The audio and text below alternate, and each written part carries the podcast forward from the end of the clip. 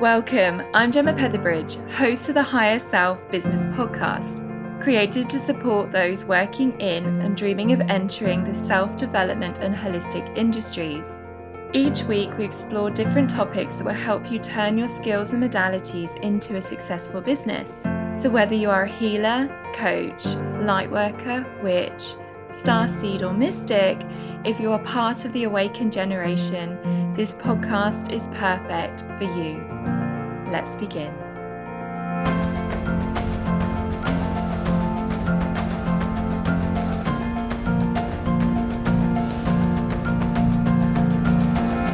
Hi, everyone. Welcome back. So, this week we are following on from an episode, which is actually episode eight, which does feel like quite a long time ago, when we had the lovely Joanna O come on to tell us about the astrology of 2022.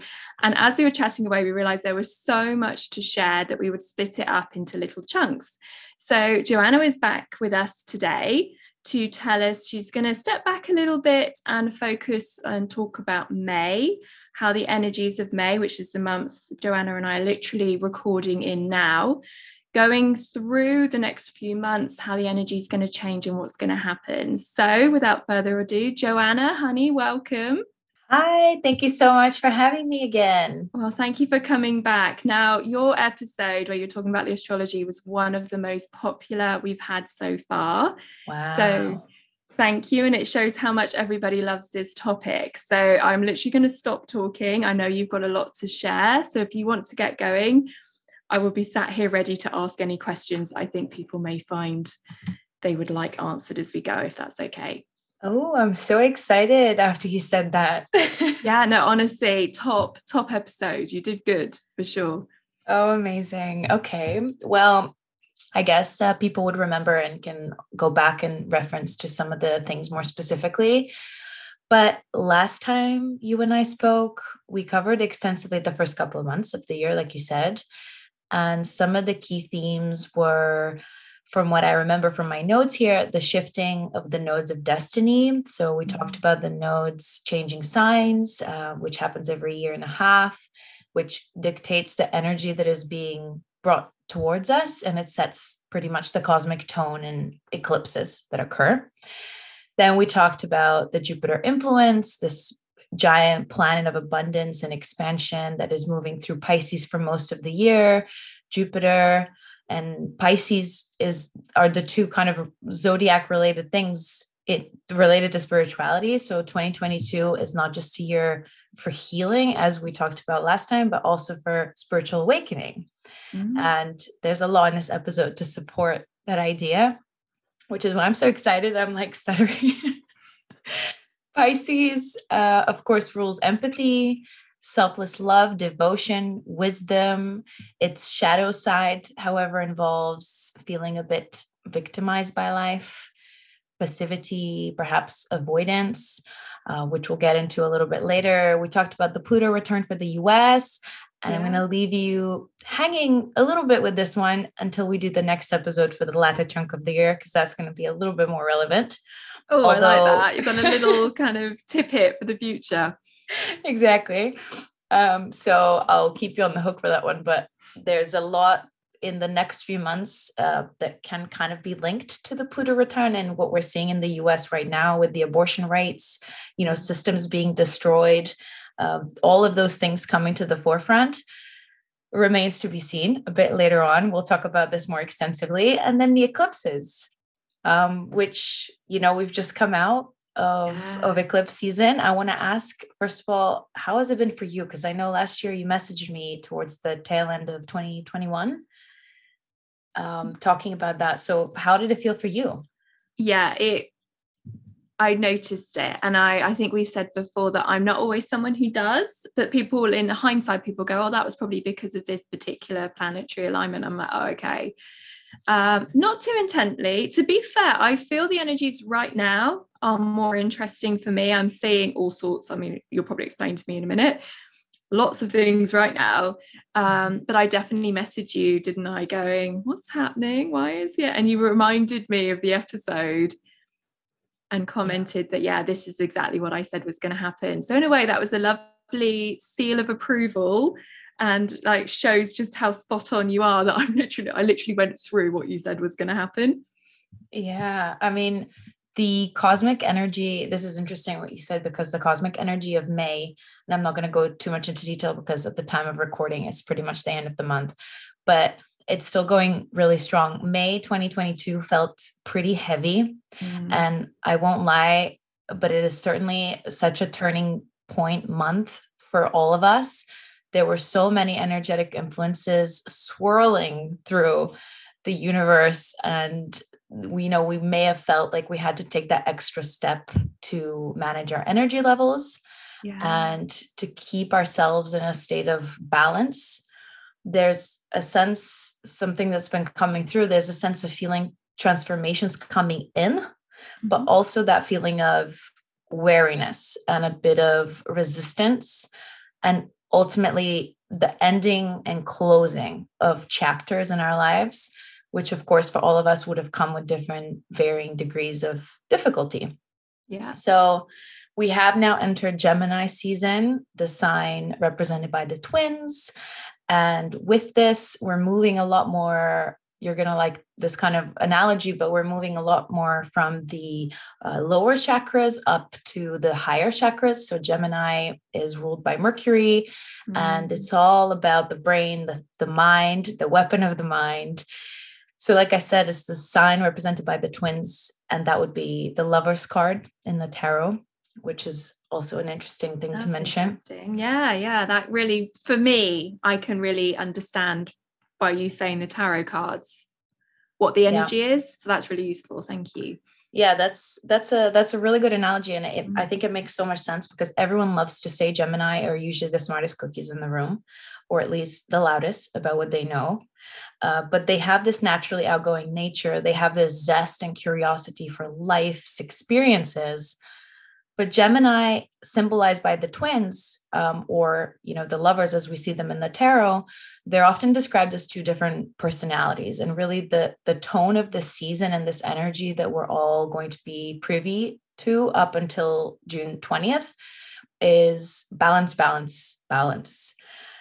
This idea that light cannot exist without darkness mm-hmm. because the highest expression of feminine comes forward when for example we can balance the, the two sides of feminine masculine like i said light darkness but also balancing the two personalities and getting them to synergize and work together rather than making one work over time which is a little bit of the shadow side of gemini is you know letting one show a little bit more than the other and it's not unlike the lovers who are two different individuals but can come can become something greater than themselves through love and cooperation. And this is going to be so crucial in everything else that I'm going to touch on for Gemini season.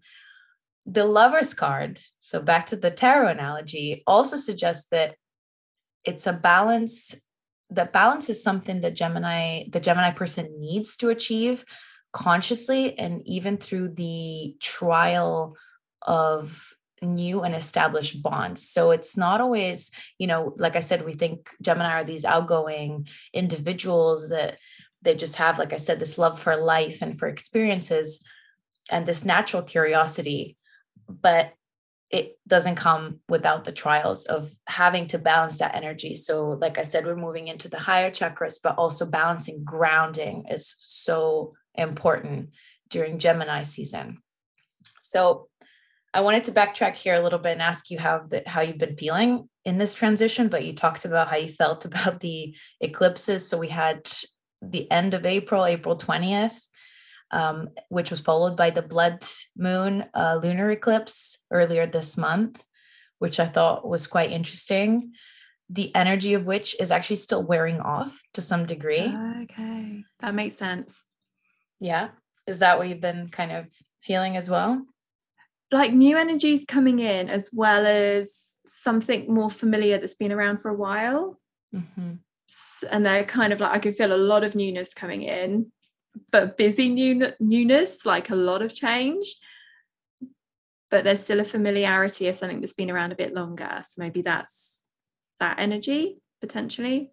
Yeah, yeah, yeah. hundred percent. Eclipses I like to say they're, if you remember from our first conversation, they're like a catapult uh, into the soul contract, the soul evolution. They trigger our wounds uh, for the purpose of healing. So it brings a lot to the surface. So that's why probably it doesn't feel as new. And I get mm. asked quite a lot, or have been asked recently quite a lot, you know, what about manifestation, intention setting during eclipse season? What about charging crystals, which is your area of expertise?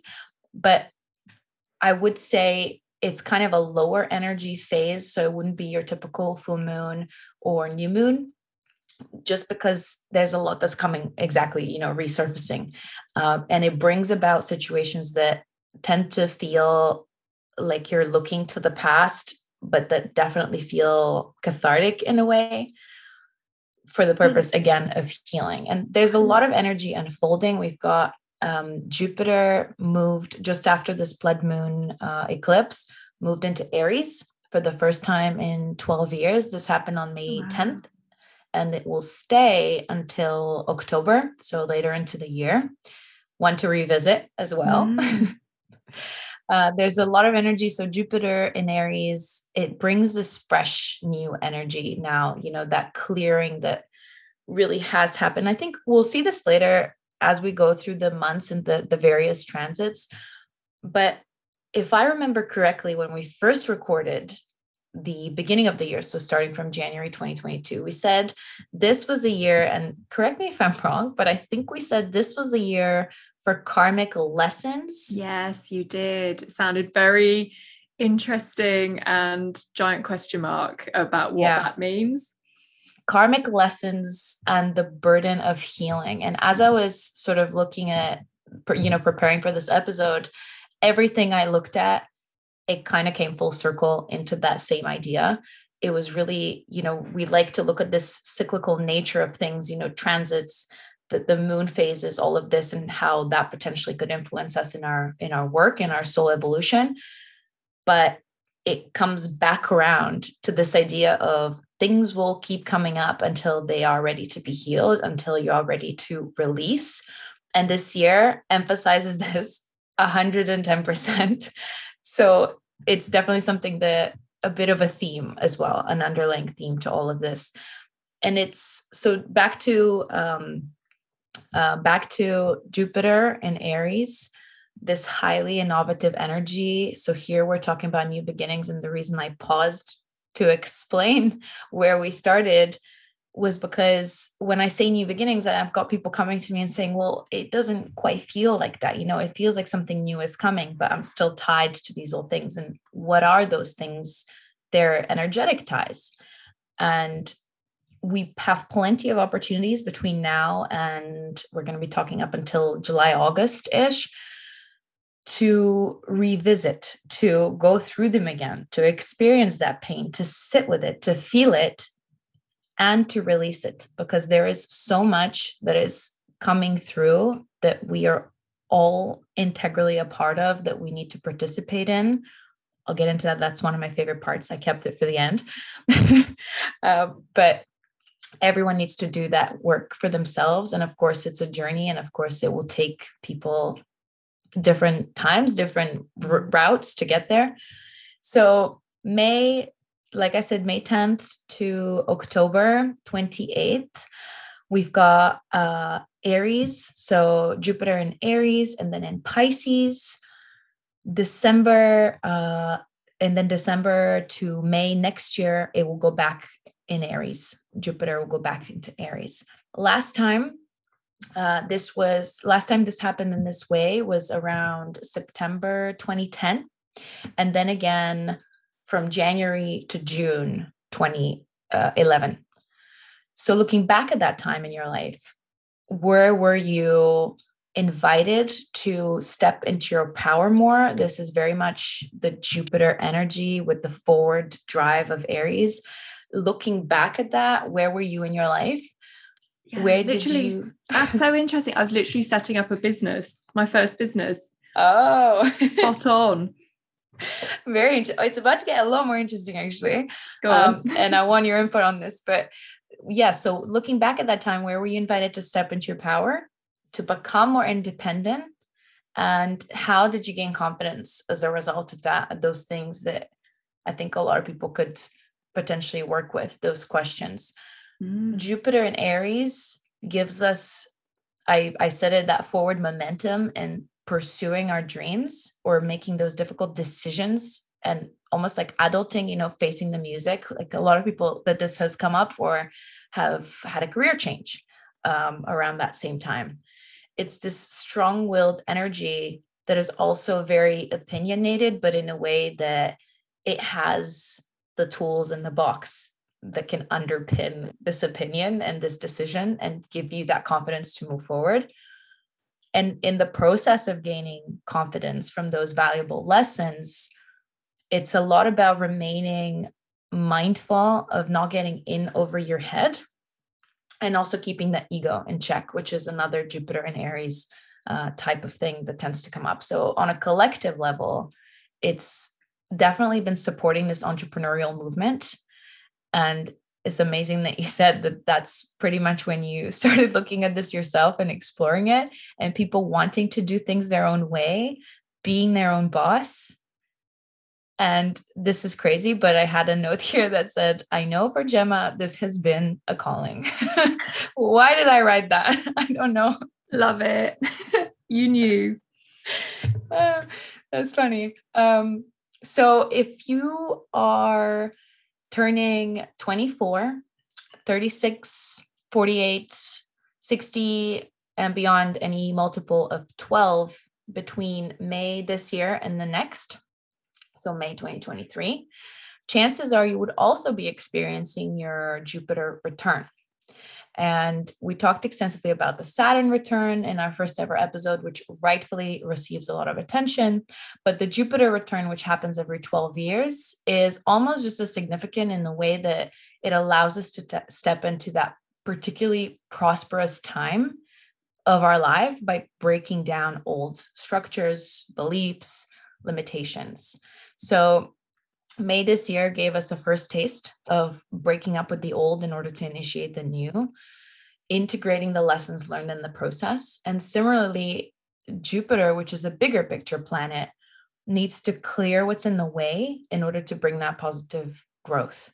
So, whatever themes have unfolded over the past 12 years for you, so even if it's not your birthday, it's an opportunity to look back at that and and consider even if you're not turning a multiple of 12 uh, is what i meant to say so over the last 12 years uh, what has unfolded and what has come to an end and what has been cleansed and purified for good in any one area of your life the astrological sign that jupiter falls in your chart as well as any other corresponding aspects to jupiter will give you a flavor and indicate pretty much the lesson that Jupiter is sent to teach you and some of the themes that you could be experiencing during your Jupiter return. So if anyone's having a Jupiter return, I urge you to share. Uh, if you're listening to this podcast, share on Instagram and definitely tag us and tell us what your experience has been. Yeah, definitely. It's it's really crazy how astrology works. I know you asked me this last time, but just as astrology is something that you know you look at your chart and you could have it have your chart read by someone and i do this and i do it for other people and yet there are times when i'll still look at my chart you know years down the line and find something that i wouldn't have noticed or that has been a blind spot or something that oh now it makes sense you know that aha moment like i said this idea of like coming full circle so for example with the jupiter return i have jupiter in scorpio in my seventh house and it's the house where we seek to fulfill ourselves through others. It's the house of life partnership, of long-term partnership, uh, romantic and other, married life, foreign journey and immigration, business partnerships, etc. And it shows also your public relationship. So, and during my first Jupiter return, I moved from the US back to England. I started a new job in a completely different industry I entered a different relationship after a huge letdown and heartbreak, which brought huge learning and growth and emotional healing.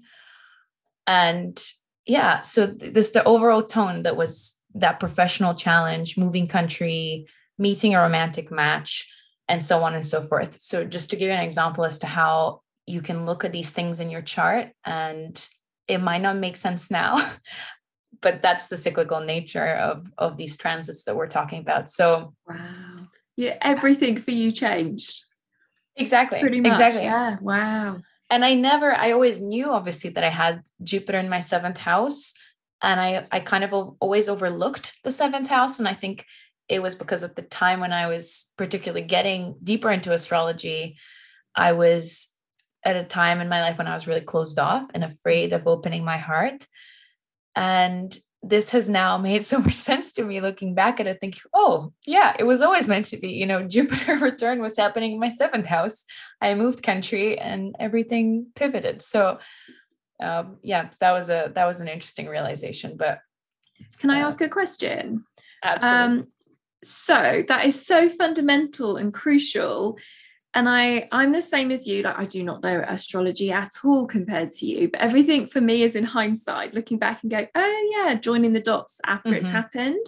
So for everybody listening just to like home in on that point is the the sign for them to know that this is a potential that's starting? Like you said is that the, the numbers the 12 increments of ages? Is that how if they're in one of those ages right now this is a potential energy that is probably coming through for them or is there something else maybe they could see in their charts that would yeah. help? Does that make sense? Yeah 100% so for anyone so between may now and may next year anyone who is indeed uh, having a birthday where they are turning an increment of 12 or a multiple of 12 that would be something to look at. So look at the house where Jupiter falls in your in your chart. Look at the potential aspects, but just looking at the the house and where Jupiter is in a position, what sign it's on, it's what sign it's in would give you a flavor as to that 12 year reset and what the theme will be for the next 12 years. And they're looking at their birth chart or the chart for that particular year? So I would start with the birth chart. Yeah. It's it's enough to to to to basically initiate um, and just get an idea for yourself. So if you know, say that this year you're turning 48, or you're turning, I don't know, 48 in June, let's say, you would go look at your chart, look at your birth chart, see where Jupiter is. And like I gave the example, maybe it's in also in your seventh house in Scorpio, it might give you a sense as to either the completion or, you know, a bit like you said, the hindsight, the completion of the previous 12 years. So what's now coming by the time you're having your solar return as well. And also the flavor of perhaps where it's headed next. And of course, then as a progression, you could go and you know do your your char Astro Seek is pretty good for this um, where you do your birth chart and then the transits and then you can look at you know in the future set a date for your next birthday or the next birthday in 12 years wow. and then see where that would uh, where that would affect and how they kind of affect each other and so on. So that's an interesting one to look that's, at yeah thank you. And i think it's nice for people especially if there's a breakdown of stuff going on and a giant, a massive change. It just feels at the moment they're in it is the breakdown and things aren't going potentially well. It feels like that, but it's nice for them to be able to say, don't worry, there's a bigger thing going on. And it's just a cycle and there is an end. And also it's kind of written written in the stars. It's going to be okay long term. 100%. 100%. Where is Jupiter for you, Gino? Which, which sign? I think it's in Scorpio. Okay. You're Scorpio. Yeah. So, Pretty I mean, sure. for anyone with natal Jupiter in a water sign, so that would be Cancer, Scorpio, Pisces, the kind of theme, I guess, that you could be feeling throughout the year with the Jupiter influences is a focus on imagination, you know, how you're mm-hmm. using your imagination and thinking outside the box, creativity, heightened, super heightened intuition, and yeah. all of that potentially as a path to really deep emotional healing, which I think is probably what you're feeling. You shared this also last time. Yeah. Just that, did, that processing. yeah. Yeah. Yeah. That's spot on. And there is a lot of, like you said, exploring creative. I'm setting up, um, I'll tell you more about it at some point, um, but I'm setting up a community at the moment and trying to get my head around the technology mm-hmm. is lovely, but in itself, it's creative. Try and understand how you bring the bits in and so that long term it works and grows correctly. Yeah. So um, even in that, yeah, definitely. There's a bit of a balance in this because uh, with Jupiter, like I said, moving between Aries and Pisces, Jupiter in the fire sign. So I just talked about the water signs, but in a fire sign like Aries, Leo, Sagittarius, anytime Jupiter is here, it's really pushing forward that expansion and really crucially, fundamentally bringing new ideas into the world so that there's that balance between you know the the creativity the intuition and imagination but actually how do you translate that into a tangible offering out into the world? Does that make sense? completely resonates. Yes it definitely does. Thank you. I love astrology. Uh, so we are amidst a, a mercury retrograde and we touched on retrogrades briefly last time. This occurs from so it started on the 10th of May and it is until lasts until the 3rd of June in Gemini and it will finish in Taurus. So Mercury will be in Taurus by the time the retrograde is over. So effectively, what does this mean? Gemini's ruling planet, Mercury, is in retrograde and we are in Gemini season. So oh wow. Like I touched on the fact that Gemini is very cerebral and it's an this kind of initiation to move from the lower to the higher chakras, you know, the mind. Mm-hmm. But at the same time, there's a slow up. So we may actually have felt a little bit mentally foggy.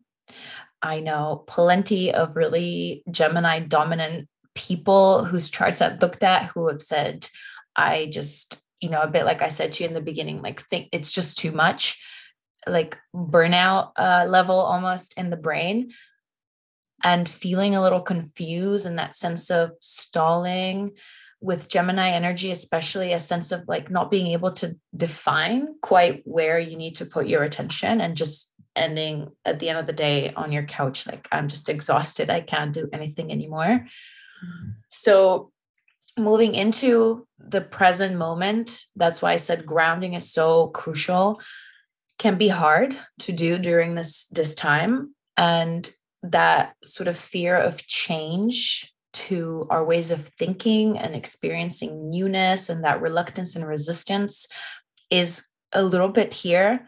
But retrogrades, you remember I said retrogrades are not scary mm-hmm.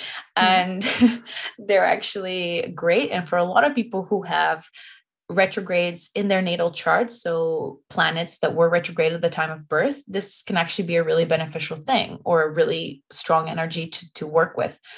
Retrogrades are a time when the universe gives us the chance to pause, to check in, and to add re, you know, the re, re, revisit, redo, review plans, ideas. That's a good way of remembering it. I like that. Good one yeah, I don't I don't know how to like explain it when I'm speaking like r the retrograde, the ru. Yeah, no, it works. I think people remember that.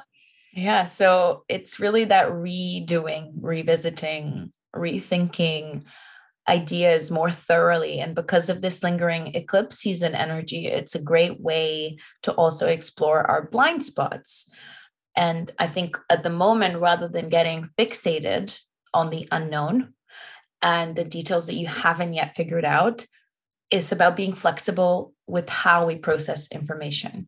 You know how do we compartmentalize even if it's just getting increments in your day dedicating time to just doing something and then moving on to something else. Um, so yesterday from the day of recording sorry no may 24th so two days ago yeah. Mars entered aries and we now have jupiter venus and mars all in aries Mars and Venus have been enjoying this quite fiery romance. You might have seen I shared a few things on Instagram about that. They're a bit like the again this polarity of male female energy and it translates into this just this resounding you know scream for new beginnings embracing change so venus and mars the feminine masculine again that balancing of energies when we are too masculine so mars driven and especially with this in the backdrop of gemini season we can be you know acting before thinking. We can be not looking before leaping and just making decisions on an impulse on an impulse rather than you know like i said pausing and taking a step back. But then also on the flip side if we're too feminine so too venus driven we can be kind of a little bit passive almost. So putting yourself in a state of pity like a bit of victim mentality when we are too driven by emotion and we may find it extra hard to take that direct decisive action. But it's again about bringing this balance in. I told you it was going to be balance is the key theme here by becoming aware of where we are experiencing the imbalance. We can bring ourselves back into harmony with the Venus Mars meetups. And this has been happening for quite some time now. I think it's, for me at least, it feels like a very underlaying energy um, to the majority of 2022 but when Venus and Mars come together, ultimately, we experience also the rebirth of these energies, this new awakening of both the feminine and the masculine principles within us. And I would be lying if I said that I haven't seen so much on the topic in the news and people sharing content and the things that are being shared and just what's being produced. I feel like it's everything is revolving around this you know how do we place the feminine and masculine? You remember we talked about how masculine driven we had been for a really long time as a society. Yeah yeah. This was our very very first episode so not for 2022 but before even. I remember. Yeah definitely and it now feels like this feminine energy that and this has nothing to do with gender again i reiterate not to do with gender uh, but just the divine feminine and masculine. And now the feminine trying to push through and supported by all these transits. And it's really struggling, you know, but it's, it's again that clash so that we can balance and harmonize. And it also has to do with relationships. I know people love to hear about relationships. Sometimes I forget that Venus, Venus and Mars is super, super important for relationships because again the feminine masculine energies and how we balance those and it's not just again to do with gender whether you know it's a man and a woman it doesn't matter but it's those energies within us how we embody them mm-hmm. so we can expect to feel that deep pull to focus on well existing relationships or building new ones. And especially with that gemini you know social butterfly energy wanting to put yourself out there maybe not quite yet maybe you haven't done it yet because you've been you know feeling that resistance on the flip side. But it's really been about reading yourself from energetic attachments shedding that. And realizing what's been holding you back and consistently through the venus mars uh, conjunctions and the various transits where they have been involved this year so far it's been about balancing of power into existing relationships, into new relationships, realizing what's been. It, I mean, that's just something that's come up uh, consistently, consistently. And with Gemini energy and this cluster of planets in Aries, we can, like I said, you know, I said the upper chakras, maybe that didn't sound quite right, but it's tending to be a lot in your head. That makes so, sense. It does. Yeah. Yeah. So in in the tarot, while Gemini is the lover's card, uh, the Gemini energy is also represented by the suit of swords.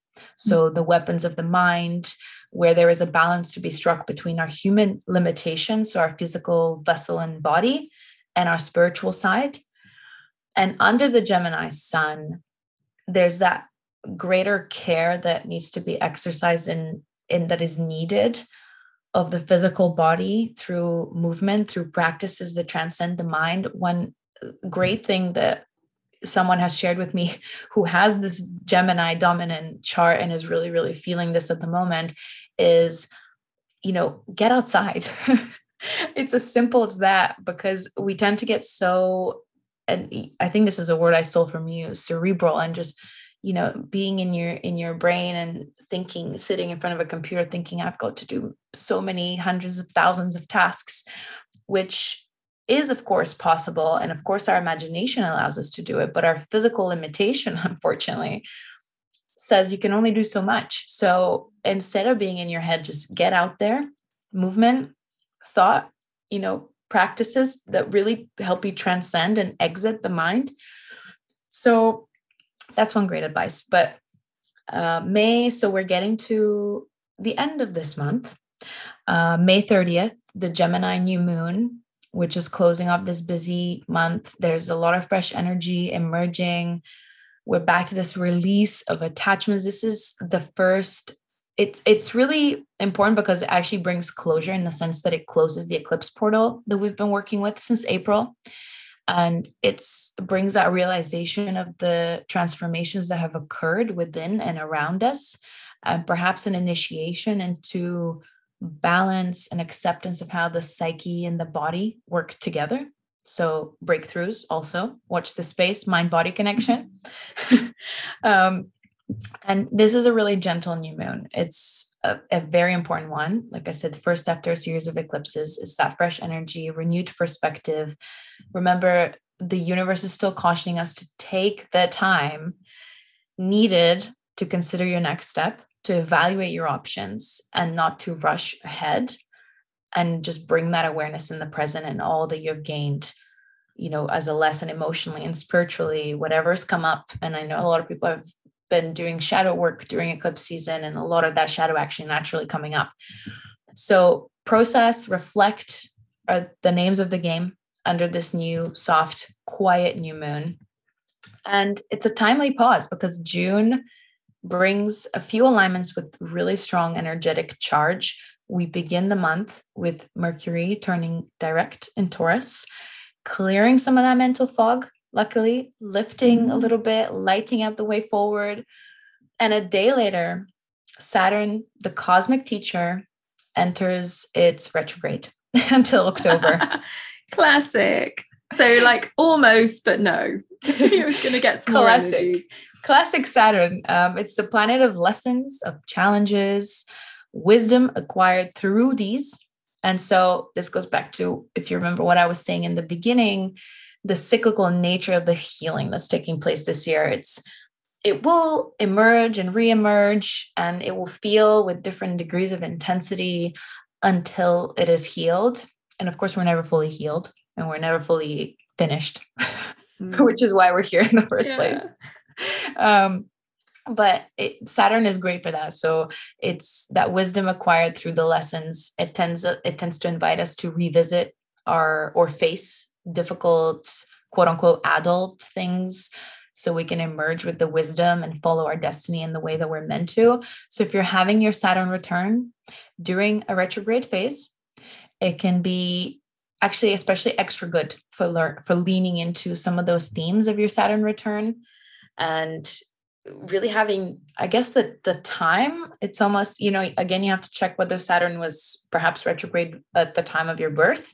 Um, so that would be if you're turning 20 it really depends on people but 28 29 30 sometimes this year chances are you might be experiencing experiencing your saturn return. And if it's during the retrograde phase i think it's actually a great saturn return to have because although we feel the whip of saturn much earlier than the exact date that is supposed to be your Saturn return, it's a really good time to kind of like look back and think, wow, this is all this this is what Saturn meant when he did that awful thing. um, and it just it just kind of puts things into perspective. So by the time the Sagittarius super full moon rolls around, which is on June 14th, 15th, uh, depending where you are, we will be pretty much coming face to face with those deeper, higher truths that are revealed by Saturn. It's a time to celebrate all that's been, and it's a few days away from the solstice, all that is, you know, with a lot more kind of outward focused energy. And the super full moon means the moon is closer to Earth. So its light, in a way, provides more clarity. It's an illumination that allows us to see things in a new way. And as Gemini is coming to a close on June 20th, we will be experiencing the solstice, mm-hmm. a powerful, powerful turning point, perhaps, perhaps in ancient times considered the most powerful day of the year um, which is why a lot of things like Stonehenge and pyramids and things like that were built facing. I don't know. I'm, I'm not doing I'm not yeah, doing this justice. I'm with you. Facing or prepare. Or they they show that point, don't they? All of those. Exactly. So does that mean if we've got that super full moon and the solstice, so the sun energy, the the lightest day with this, that sounds very powerful. Yeah. Is that correct? yeah it's it's a really potent one i think in, in a good way you know i said the outward focused energy but solstice of course of course being the, the powerful turning point that it is in the year which brings that welcome shift in energies and also leading up to the solstice this uh, the sun uh, the stars that the sun will touch as it moves between the zodiac mm-hmm. of gemini and cancer holds a lot of significance. Um, they are said to actually thin the veil, to heighten that intuition, to increase our sensitivity. So it's really in preparation of something greater there is to come. So hence why I say that it's a time of celebration. Really take the time, as much as we're taking the time now during the, the upcoming new moon to relax and really lay low and take stock. This is a heightened energy. Um, so really flying is how I can wow. best describe it. Yeah, brilliant. Okay. Yeah. So if someone's really got a question and they're looking for the answer, is that the time to have the intention that the answer is going to come to them? It tends to be. Uh, it really, yeah, that's a that's a good question. It tends to be. I think mm it tends to clarify situations because it is either the longest or the shortest day of the year, depending which hemisphere you're in. And it's again that balance that actually the perfect balance struck between lightness and darkness. And you're sitting in the middle, and this that transformational quality that it brings with itself, it allows us to access those higher dim- dimensions of the mind. And there's, I tend to find that it always brings lightness of being, really, that phrase. Mm-hmm. And it kind of makes it easier to connect to the healing energies of the planet. It's really about connecting to the planet and everything feels clearer. Yeah. Yeah. It's it's oh. really that age old, you know, tale of duality, the light and dark and the harmony created. It really when, sounds like that, especially yeah. when you say, of course, the two different hemis- hemispheres experiencing the opposite. It feels like it's a time of duality. Duality, that's the right word, isn't it? Yeah, you just yeah, said yeah, it.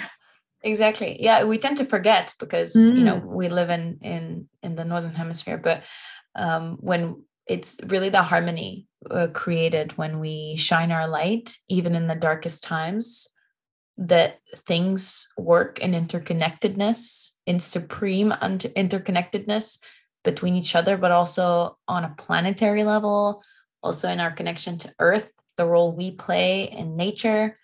I mean, nature is just works like clockwork, doesn't it? So, yeah.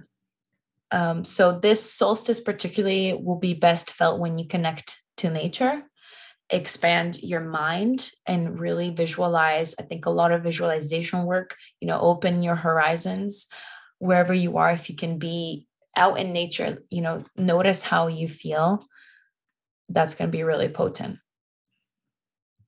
very so, interesting thank you han yeah we'll revisit that one let me know mm-hmm. we might we might be yeah if we if we get to do a live event by then maybe yes, that could be something idea. that comes up yeah so just a week later, we have the Cancer new moon, which falls very close to Black Moon Lilith.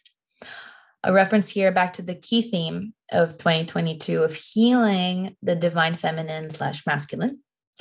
I don't remember if we've talked about the Black Moon Lilith or BML for short. Please do. My, I, I don't know if I've told you that I got a kitten at the end of oh. last year, and she's she's Lily or Lilith. That's her name. Oh, so on that. many levels, I'm very interested right now. so yes, please. Oh, I love talking about Lilith. Um, it's very highly active at the time of this new moon, and its energy. Oh, I could go on about this.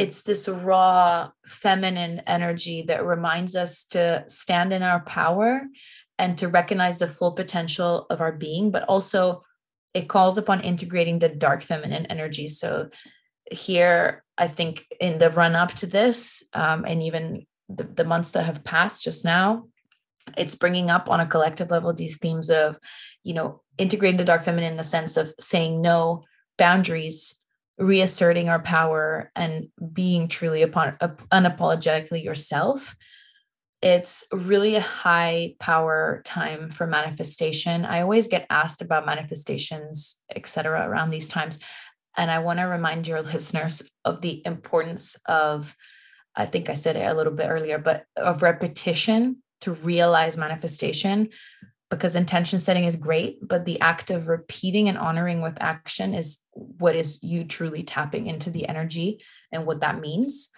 so back to Lilith. Um, Lilith represents the void and the darkness that falls before change or transformation occurs in our lives, even though the dark void, and this is, you know, coincidentally, we just talked about the darkness and lightness represented by the solstice and this equalization.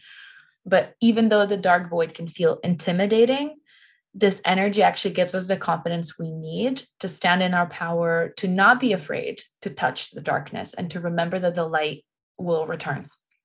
And I think the new moon, like in the run up to new moons, this is quite funny because I've only recently been having these conversations with people, and people think that full moons are scary in a sense you know like we've always been taught in media like the werewolves come out and then this lightness and stuff but actually i find that new moons are a lot more intense. Definitely. and it definitely has been this way for the past uh well decade but the past few years specifically when people have paid attention to this a little bit more but because at the new moon the sky is dark and empty mm. it's actually about a lot of new energy coming through, which is not easy, you know, the integration. So with the black moon uh, very active on the new moon, it brings also issues around gender equality to the surface. Let's keep this in mind because by the end of the month, the sun will actually be conjunct Lilith. So okay. we'll revisit. And Lilith, in case people don't know, maybe we'll just touch on it a little bit, marks the furthest point of the moon's orbit uh, in the sky. And so it's not a celestial body, but it's a point quite like the ascendant, descendant, the lunar nodes, etc. And based on her depiction mythology, uh, which mostly originates from Hebrew mythology, she embodies a divine feminine power. She unveils the shadow side of the subconscious and it shows shows she shows us a glimpse of who we are and what we long for before society told us who to be so super super powerful i love working with yes. the energy um, and by analyzing where it falls in your chart you can find out a lot about your feminine wound so the wound mm-hmm. related to the divine feminine energies and that em- embodiment and expression of energies and give you awareness in areas of our lives that bring challenges and difficulties so that you can heal. And how would people identify that in their chart? Uh, so typically, I'm trying to visualize now if you use just any software. So I mentioned Astro Seek, that's a good one. I think when you're just putting in all your information to get your natal chart pulled mm-hmm. up, uh, it will ask you if you want the full chart with all the associated asteroids and so on uh, and you can tick that. I don't remember now if it's a box that you're supposed to tick, uh, but typically, even most apps on your phone, uh, like astrology apps, even the simple ones, will show you uh, Black Moon Lilith and where it falls in your chart. Oh, that sounds so interesting. Guess what I'm doing later? You've got to let me know. Yeah, definitely um, so yeah that's that's one way to find out for me uh, my Black Moon Lilith is in the first house, um, very close to my ascendant, actually. And it's in Aries, and it's quite a strong position, even though uh, this house is empty for me. It's quite a strong position of Lilith in the first house because, well, I mean, I'm not going to get into it, but um, it's about perception. So Lilith is about the wound, but your first house is about who you are. So your yeah. core identity. So that that's a really interesting one. Sometimes um, I've seen instances where Black Moon Lilith, which also relates to some degree to the maternal energy as well, will fall in houses of people related to the maternal expression, if that makes sense, the mother, the father, the parents. Yeah.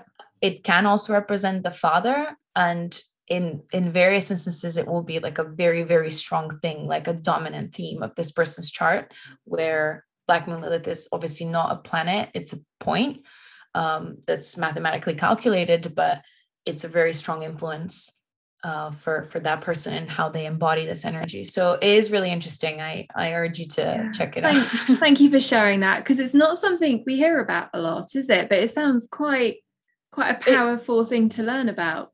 Yeah, it's it's quite it's quite relevant. Um, mm. I think mm. I did a series uh, on Instagram some time ago where I basically talked about it was like an open q&a and people told me where their lilith is and we talked about what it means on the surface level uh, for the various houses and different expressions so that might be on my profile i'm not sure but people can go and um, we'll go and have a look brilliant thank you so uh, yeah that's an interesting one almost just after this uh, the new moon neptune enters retrograde so at this point we will have pluto saturn and neptune in retrograde Wow. And don't worry, it gets more it gets more complicated. Gets We're starting to kind of make meaning. Um, it can be a time of enabling epiphanies uh, regarding a situation. So I think you asked me if uh, the solstice brings clarity to someone who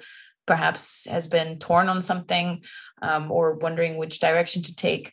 I think here, even though these planets are in retrograde, it can there can be aha moments enabled um, between between the solstice and this moment so neptune and pluto and also uranus which will un- enter retrograde in august um, so watch the space we'll talk about this uh, they are generational planets so unless they are in the most personal part of your chart which is the bottom left quadrant um, mm-hmm. so if mm-hmm. you imagine the clock divided by four bottom left you may not feel or recognize their energy instantly, but they most certainly stir change in the collective.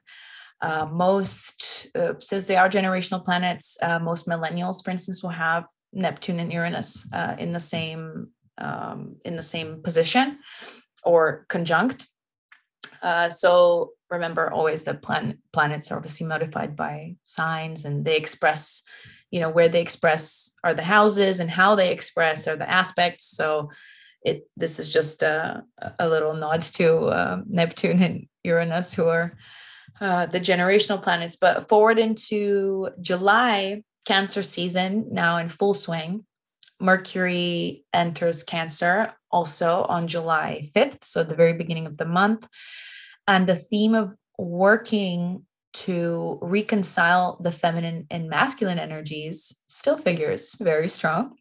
We've got three planets in retrograde still. The key word of this transit is intuition, gentle communication. Cancer energy tends to draw us inwards. So mm-hmm. to tend to that emotional body, you know, nurturing ourselves. And then July 13th, we've got the full moon in Capricorn. This one is kind of more related to ambition. Uh, we've had plenty of, well, quite the, the mouthful of Capricorn uh, taste from the beginning of the year uh, since we last did the episode. And it's that ambition, that determination, you know, succeeding here in in the material world with all the tangible assets around us. So, since Mercury was in Cancer and Mars in Aries, we have certainly been more inclined to consider well, our long term goals and explore the areas in which we'd like to succeed. But there's again a balance at play here. So, tending to the inner world as much as our outer world and others around us. And also, super important at this time to honor the body as well as the mind ahead of this Mercury Sun conjunction. Mercury is very active, I must say. Mercury and Sun conjunction, which sharpens the mind for those important conversations that we need to have. If you felt hesitant about the future, about a relationship, about a move, there's certainly a shift mentally that may feel like it's removing that resistance, those blockages that I was talking about earlier on uh, from um, sort of latter end of May and June, uh, and blockages to stabilize us in our decision making. So, a lot of emotional manifestation during the month of July. Also, uh, Venus will join this Cancerian sun spell. Uh, this will influence everyone in the zodiac, so all zodiac signs. And of course, where Venus is in your chart can point to not only your love language, but the emotional manifestation you may feel during this transit. So I'm looking at 20th of July, uh, which is a bit of a word of caution when the sun will oppose our retrograde Pluto. This is a, a bit of a minor life crisis, but globally, I think this is more interesting because already the movement of three retrograde planets and Pluto through the zodiac sign symbolizes tense moments. Lilith in, is again active in our skies, forming wow. the sextile to Mars. So, news, revelations, breakthroughs, in my opinion, regarding cases involving women, women's really? rights.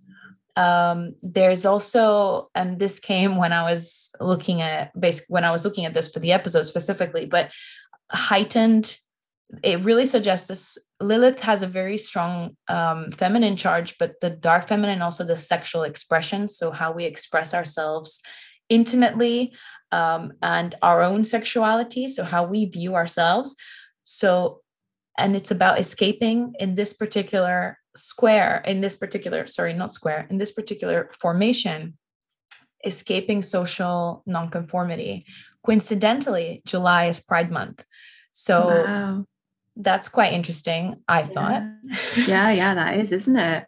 It's really supporting that energy of, well, not just, you know, I said cases involving women and women's rights, but it's again, you know, the underlaying, the lingering effect of balancing those energies mm-hmm. and expression. I think with the work that Mercury has been doing from the time of recording up until that point in the future, it's really about learning to assimilate information in a more optimal way and also how we convey information and how we represent ourselves through the medium the various mediums of communication. So planet of communication mercury will enter leo uh, on july 19th so that's a day before uh, what I just talked about. Um, but it's very active in July. Like I said, Mercury is very active with the Cancer to Leo energy transfer and the Sun also moving into the sign of Leo on July 22nd. We get that assertiveness, you know, the the Leo energy. Uh, more, we're more motivated. We're you know putting ourselves out there. We're seeking opportunities to to self express. Um, that self expression really coming to the surface Leo being ruled by the sun also radiates that strength, that same warmth, uh, that generosity uh, towards all and everyone. It has a lot to teach us and to teach each sign on building more self confidence, on connecting to your inner child. And this is not particularly related to Leo um, in the tarot, but I'm thinking very much here the Sun card um, in in tarot not shrinking back you know really like sitting on on that horse and advancing forward connecting to those to all that is innocent and and nice mm-hmm. and not shrinking back from the fire so the new moon in leo which takes place on the 28th when mercury will be squaring the north node in taurus and uranus is a major and almost always major ego check for Leo, which is the shadow side of Leo, is the the ego, the over expansion, actually. So uh, a day earlier, I'm gonna backtrack here. a day earlier on July 27th, Venus will be conjunct uh, Black Moon Lilith, uh, which remember I said we'll talk about this. And I said, you know, uh, pretty plenty of opportunities to revise and revisit relationships in our lives this year. We have had those opportunities up until now. And you may want to now, you know, you may see yourself kind of entering that phase of changing relationship dynamics. And you may feel as though they have been stagnant for some time and this is not just this is all types of partnerships anything involving partnership not just romantic relationships but it's you know like i said not shrinking back. We've got that support from the leo energy of feeling no shame in wanting to speak up and wanting to you know experiment. If it's in a relationship to take a different course of action. If it's in a partnership that involves business decisions. And to redefine what it means to you know roar to have to express our voice. Um, that's what leo always comes to to solidify in, us is the breaking of convention being here a strong theme is the you know who am i in this dialogue in this discourse and if you've been holding back on expressing who you are on a fundamental level due to expectation due to societal expectation this transit is a transit that will absolutely set you free. It brings that freedom. It, the nature of this aspect asks you to be true to your values, to your relationships. And Lilith teaches us to exercise sovereignty, I think is, is the right word in and outside relationships. And Venus understands that harmony and values are the stepping stones to fruitful relationships. So you get the gist. They're all working yeah. together. wow. So does that also mean then for people who really struggle to voice their opinion or to even kind of you know like you've kind of described there's something going on and they it, they need to step they need to say something to someone but it's maybe not in their nature or they may not even feel safe enough to do so is part of the leo season like roughly around july august an energy that means those people will get supported in being able to say things that maybe they wouldn't do normally. 100% i think you put it so well. All the energies i just spoke about. So combining them together mm-hmm. produces this literally this cosmic cocktail of honoring your boundaries in relationships and outside well anywhere really in your life without compromising on your values. So i think it's really important and a reminder from Leo is always to when you do your work, and we'll talk about, you know, the Leo new moon that's coming up, is, you know, what, where is my value? And I think earlier in this episode, I talked about 2010 and 2011, some of those transits that made you remember where you stepped into your power Mm-hmm. It's really that kind of work where you sit with yourself and say, you know, this is the relationship I'm evaluating at the moment. Where have I been shrinking back? Why?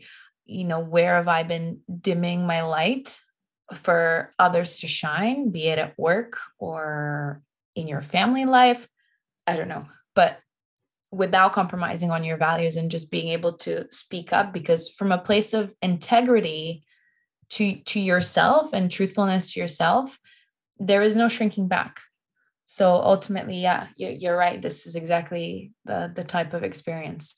Oh you're so good at putting it all together and then doing the the dialogue of how that will play out. Thank you. It sounds beautiful well I and very so. very empowering for people. Well that's that's really the, the the most i think that's the biggest gift of astrology is mm. the yeah the empowerment and being able to actually have that reflective that mirror to hold up to yourself and and see those things how they play out. Um, so i think that's that's truly beneficial. So under the leo new moon we have again a beautiful amplification of manifestation energy. And i think I said the new moon is really a time of, of darkness um, in the skies, but it's a time when we can go within. It's a time when a lot of people choose to journal, uh, to make wish lists or intention setting work and things like that, programming, uh, whatever it is. But it, really, that amplification of the manifestation energy under the Leo new moon is particularly potent. And uh, for it to reveal anything that you need to know about your soul's contract I think that's something that will be coming to the surface. You know, what needs to go in order to fulfill uh, that journey that you're supposed to be on. Equally, also shedding what is no longer a match to your frequency. I think it's really that beneficial time to stay with yourself and and have those conversations with yourself before you have them with anyone else.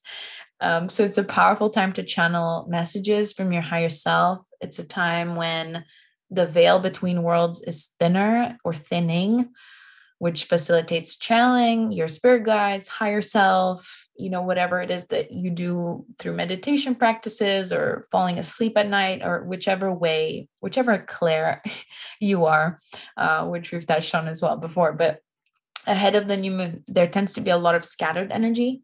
Um, like I explained, because the sky is empty and we're kind of in the dark before we begin this new cycle. And there's something fated always about these transits, you know, on a larger scale I'm keeping an eye on revolutionary planet Uranus um, because we'll fast forward to that. But um, on to August. So at this point, we've got Jupiter, Saturn, Uranus going retrograde August 24th, Neptune, Pluto, which we'll touch on this in the next episode, focusing on the latter portion of 2022, and Chiron, the the wounded healer, also in retrograde the whole month. So you're just adding one in every month, yeah? just Basically, more and more. Just pick yeah. one.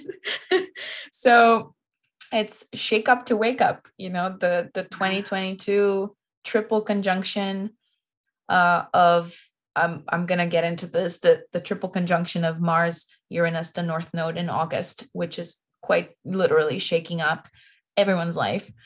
And amidst this cocktail of retrogrades, we see this slowdown that allows us to understand matters on a deeper level as a result of the Leo new moon, perhaps things that you're now, you know, realizing. And I want to touch on the Uranus retrograde because Uranus, and I, I said shake up to wake up, and maybe that sounded a bit um, you know, intense, like it's shaking up your life. But Uranus is known as the planet of revolution and rebellion and it brings change uh, on a grand scale because remember uranus and neptune are generational planets. So when in taurus which is its least favorite sign to be in it creates cha- change around the foundations that we have built our lives on. So on august 26th we've got a square between venus and leo and uranus retrograde in uh, taurus. This will push us to seek freedom in partnerships that don't allow us to be our truest selves. Remember, that mm-hmm. was a bit of the theme from before. And that emotional charge has, in fact, been bubbling beneath the surface since, well, pretty much June. So, back to this idea of what hasn't been faced, or perhaps at this point in time, you have not.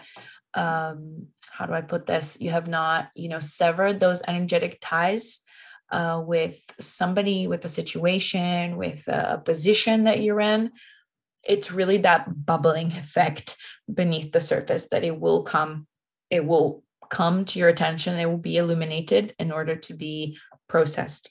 So the fixed signs, uh, which is Taurus, Leo, Scorpio, and Aquarius, will be feeling this retrograde the most. And for them, that's making you know major transformative changes that will have their worlds shaken up for the better. And there's this idea of radical shift that brings major shakeups even if they aren't immediately clear to us. Um, while for i'm going to go through the signs because why not? Aries cancer libra and capricorn so the cardinal signs for them we're exploring the concept of security particularly in the financial and social spheres of the world of their worlds there's a need to here with all these transits to go with the flow to stabilize And retrograde energy is great for that.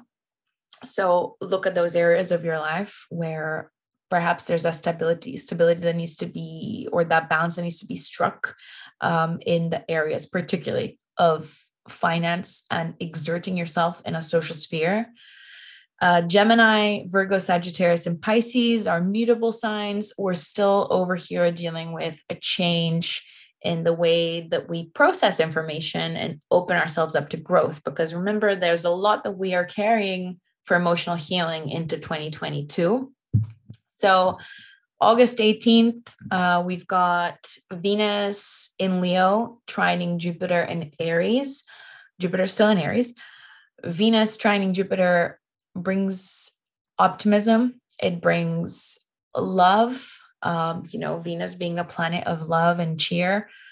This is one of the most looked forward transits, look forward to transits. And it's a special interest for those, I would say, that are seeking love, uh, that are trying to really go into that flow of putting themselves out there to, to find love. It does make you seem more attractive under this transit, believe it or not. Um, so Venus trining Jupiter, forming this beautiful alignment, but it also allows you to relax and express that more affectionate and welcoming side of your personality. This is not the only time this is going to happen. It's happening again on the 15th of November. So perhaps that's a time frame to maybe keep in mind between um, the August 18th and uh, 15th of November, or if anything is budding now, perhaps that's something to to revisit then or in our next episode. And between yeah i mean between july and early august 2022 mars uranus and the north node will share the same degree in taurus.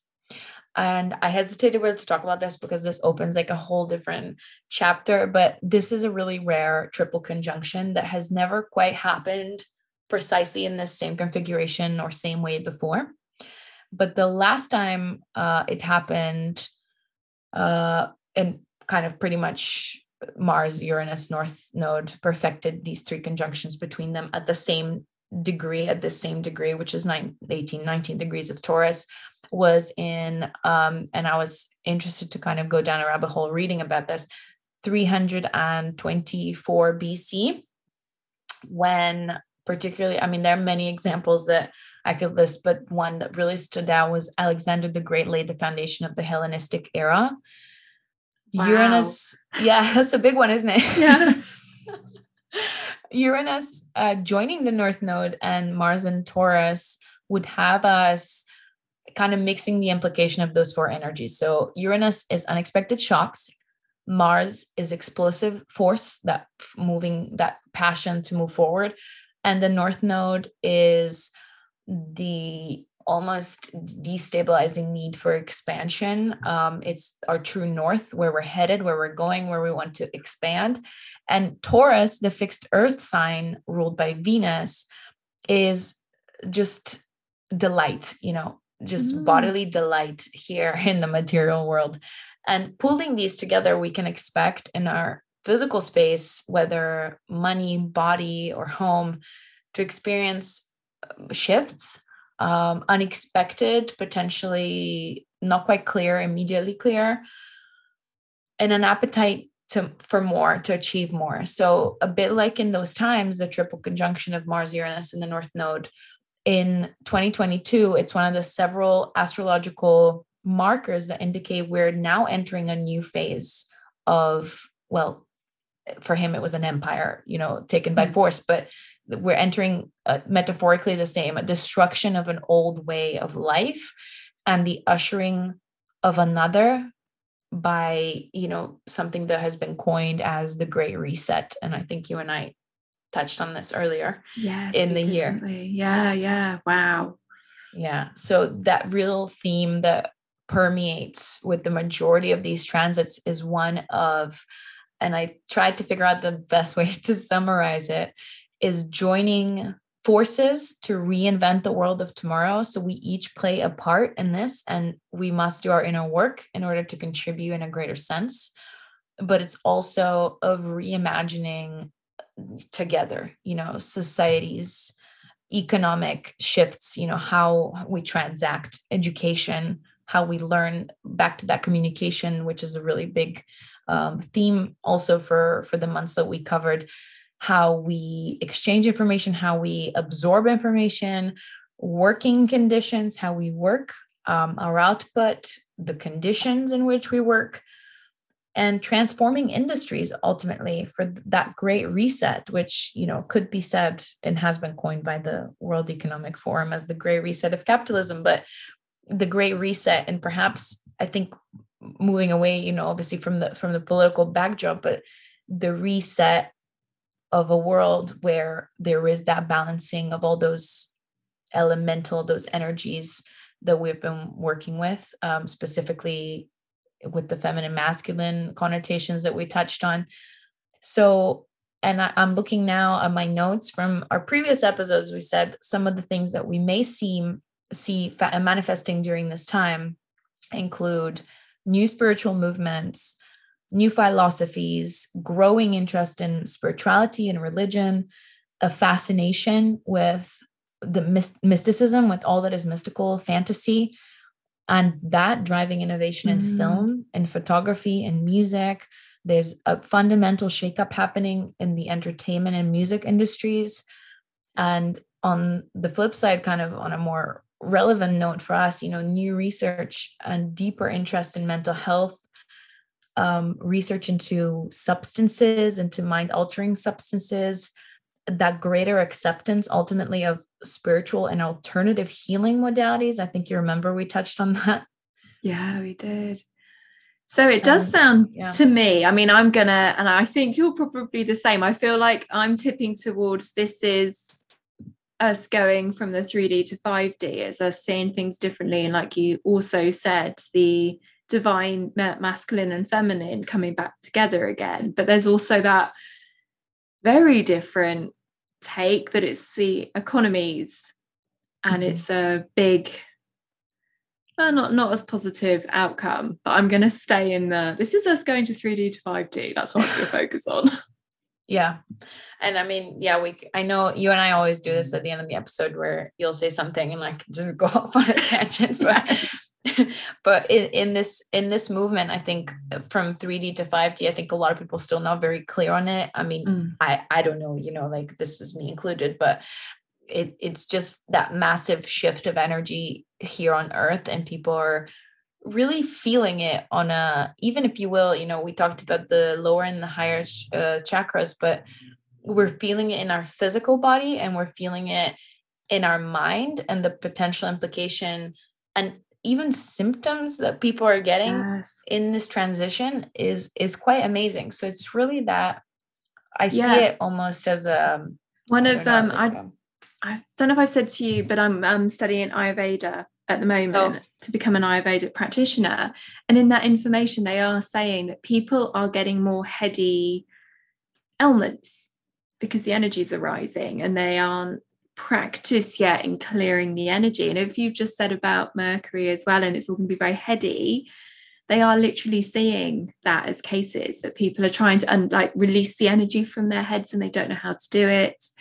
Um, I should do a whole podcast on that, how yeah. to release the energies. But it's interesting how it comes up even in the Western medicine. They're like, what's going on? Why are we getting an increase of that particular set of ailments? Yeah, I think that's that's very relevant, and yeah, mm. I love talking about Ayurveda as well. So it'd be interesting to hear what okay. you can share. Oh, brilliant! But, okay. Um, yeah, it's it's very it's it's a charge. You know, it carries its own uh, charge. That whole shift, I think, with people that I've seen in in my practice and my work has been exactly those symptoms. It's uh, headaches dehydration you know people mm. say people talk about solar flares. I mean that's kind of part of it. But just those actual physical symptoms manifesting and it's bringing into focus that again that theme of healing um, and healing the planet actually actually more like healing with the planet yes and, that's a lovely way of saying it yeah. definitely. Yeah. Exactly. So yeah a lot of integration and remember a bit like we said with the new moons because it's a dark sky and all this energy coming through it's very similar in this in this karmic sense where less an integration you know in order to achieve this love and healing for all that is abundance and expansion and everyone can tap into it whenever they want there's a lot of work that needs to be done and that's yeah that's uh, that's a work in progress beautiful joanna thank you um, would it be possible for you because i know I don't want to get this wrong, but am I right that you do a lot of this with you look at the charts and it's what your intuition brings through, what you see and you intuitively kind of piece together? Is that right?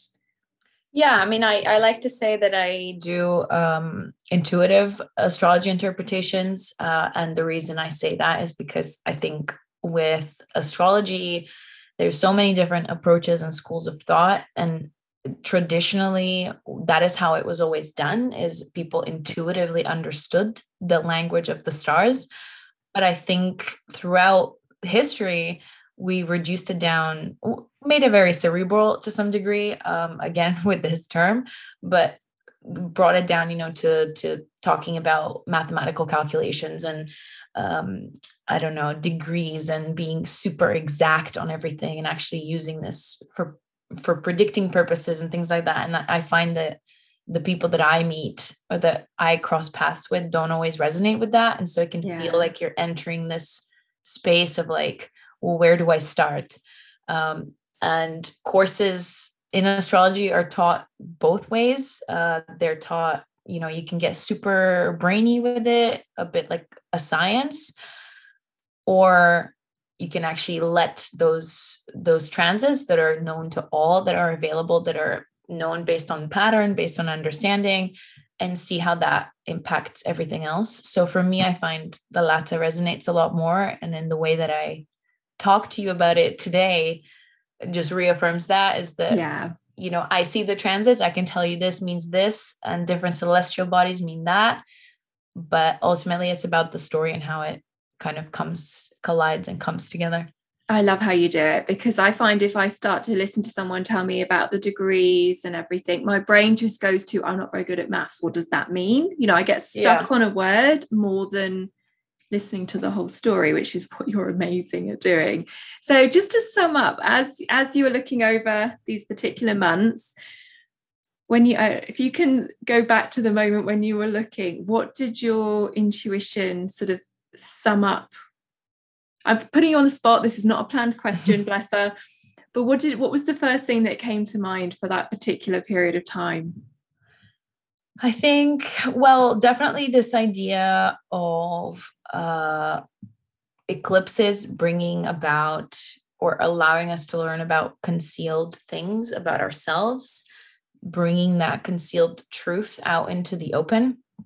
For me, a huge theme was this theme of communication, how we communicate, uh, you know, specifically uh, now amidst Gemini season and with Mercury super active throughout the various transits that we covered, is, you know, are we perhaps communicating or meant to be communicating in a different way? It's reimagining those those systems um, almost.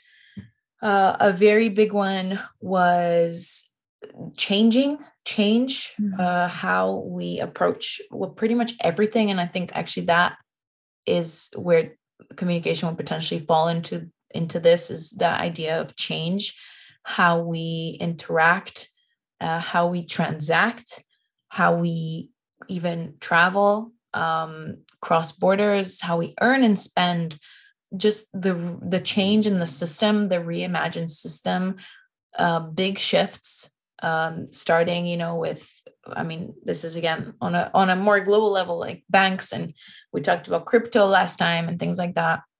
Um, a lot of progress being made and to underpin that progress here in the material world you know in, in the world that we are in right now and potentially also to support the 3d to 5d transition is karmic clearing and i think mm. this has been coming up so I, I keep using the word karmic, but I think it has such a deep resonance because it ultimately it's what's been coming up for so many people is the people that are here and now that are alive in this time have a very very big role to fulfill And so, in order to do that, it's yes about clearing, about energetic clearing, and also about also facing the shadow. So our shadow, but also the society shadow. Um, you know how we have been constructed up until this point, the information that we have been fed. What do we make of that? Um, and lastly, how you know healing patterns. I think that that's been a huge one and i said pattern so many times that just goes to say but healing patterns in in our lineage that's a huge thing that's been that's been coming up as well. A lot of people actually uh, turning back to the past to mm. to look at their lineage to look at you know breaking those um, generational spells even.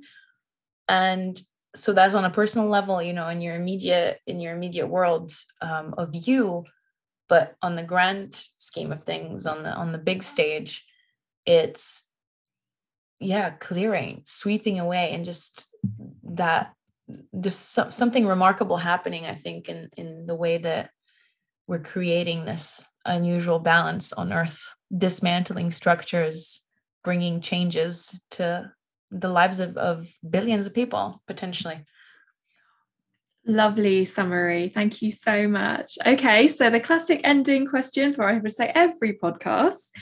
If people want to stay in contact with you, and I'm sure they will, how are they able to do that? So I have got a website. I can't remember if I had it last time we did this episode. It's the lifetonicpodcast.com. Um, on it, I've got a cosmic blog that is running uh, and that pretty much will cover some of those key things, um, seasonal predictions ahead of time, and things like that. You can subscribe to the Cosmic newsletter also via the website, and this will give you a little bit of a preview. I'm trying to launch a subscription um, which I know you and I will talk about. Yes, exactly. Um, which uh, is hopefully going to launch in the, well, maybe by the time we record next time. Um, so you can keep up to date with that. And that will kind of provide a little bit of a safe space where I take subscribers on a bit of a soul journey and we explore not just the things things like that that we covered today um, but actually integrate it on a very case by case personal basis. Um, so that is it. The website, otherwise, social media, um, Instagram. I'm pretty active on stories, maybe more than more than posts. Mm. Uh, but I've I love I love I love I love getting picture uh, well pictures and questions from people uh, that have either listened to the podcast or have heard me on your podcast or just generally have um, questions about astrology um, on things that I share at any given time. So that's a really good way to to get in touch. And TikTok. So, but all those links. It's on my to do list still. I think about you all the time. If anyone's wondering, did you say it in the last episode or was it afterwards that I need to get on TikTok? Uh, it was probably in the last episode. Yeah. yeah. Yeah. It's so on the, it's literally, I've 15th of June, I've got start TikTok in my diary. So I'm still listening to you. It's just took quite a delay, but I'm getting there. Yeah. So um that's yeah. So that but all those links anyway are um are on my social channels. And uh yeah, that would be that would be the best way. I'm sure. I'm sure you'll link all this. I will. People exactly. have a way to find it. It will be all in the bio. And once you've got your group set up, your community, if you want me to add that as well. So it's in there for everybody for sure. Yeah, that's in that's in waiting on the website. I think you'll cool. see that it's um it's a work in progress. However, um, if people are interested, I do have a set of offerings that are already on the website, um, which have been uh, pretty pretty fully booked. I would say so far, even though I haven't um, had like full on dedicated time to this. Uh, but yeah, if people want to um, see how any of those transits personally affect them, I have their chart read and so on and so forth. Um, I know yours is due soon. yes. Brilliant, Han. Thank you so much. We will see you again, won't we? In the next yes. few months. Be interesting to hear about the end of the year. Let's see what happens. But for now, have a lovely rest of the week, everybody who's listening. Joanna, thank you so much. Thank and, you for having me. Thank you. We'll see everybody again next week. Bye, guys.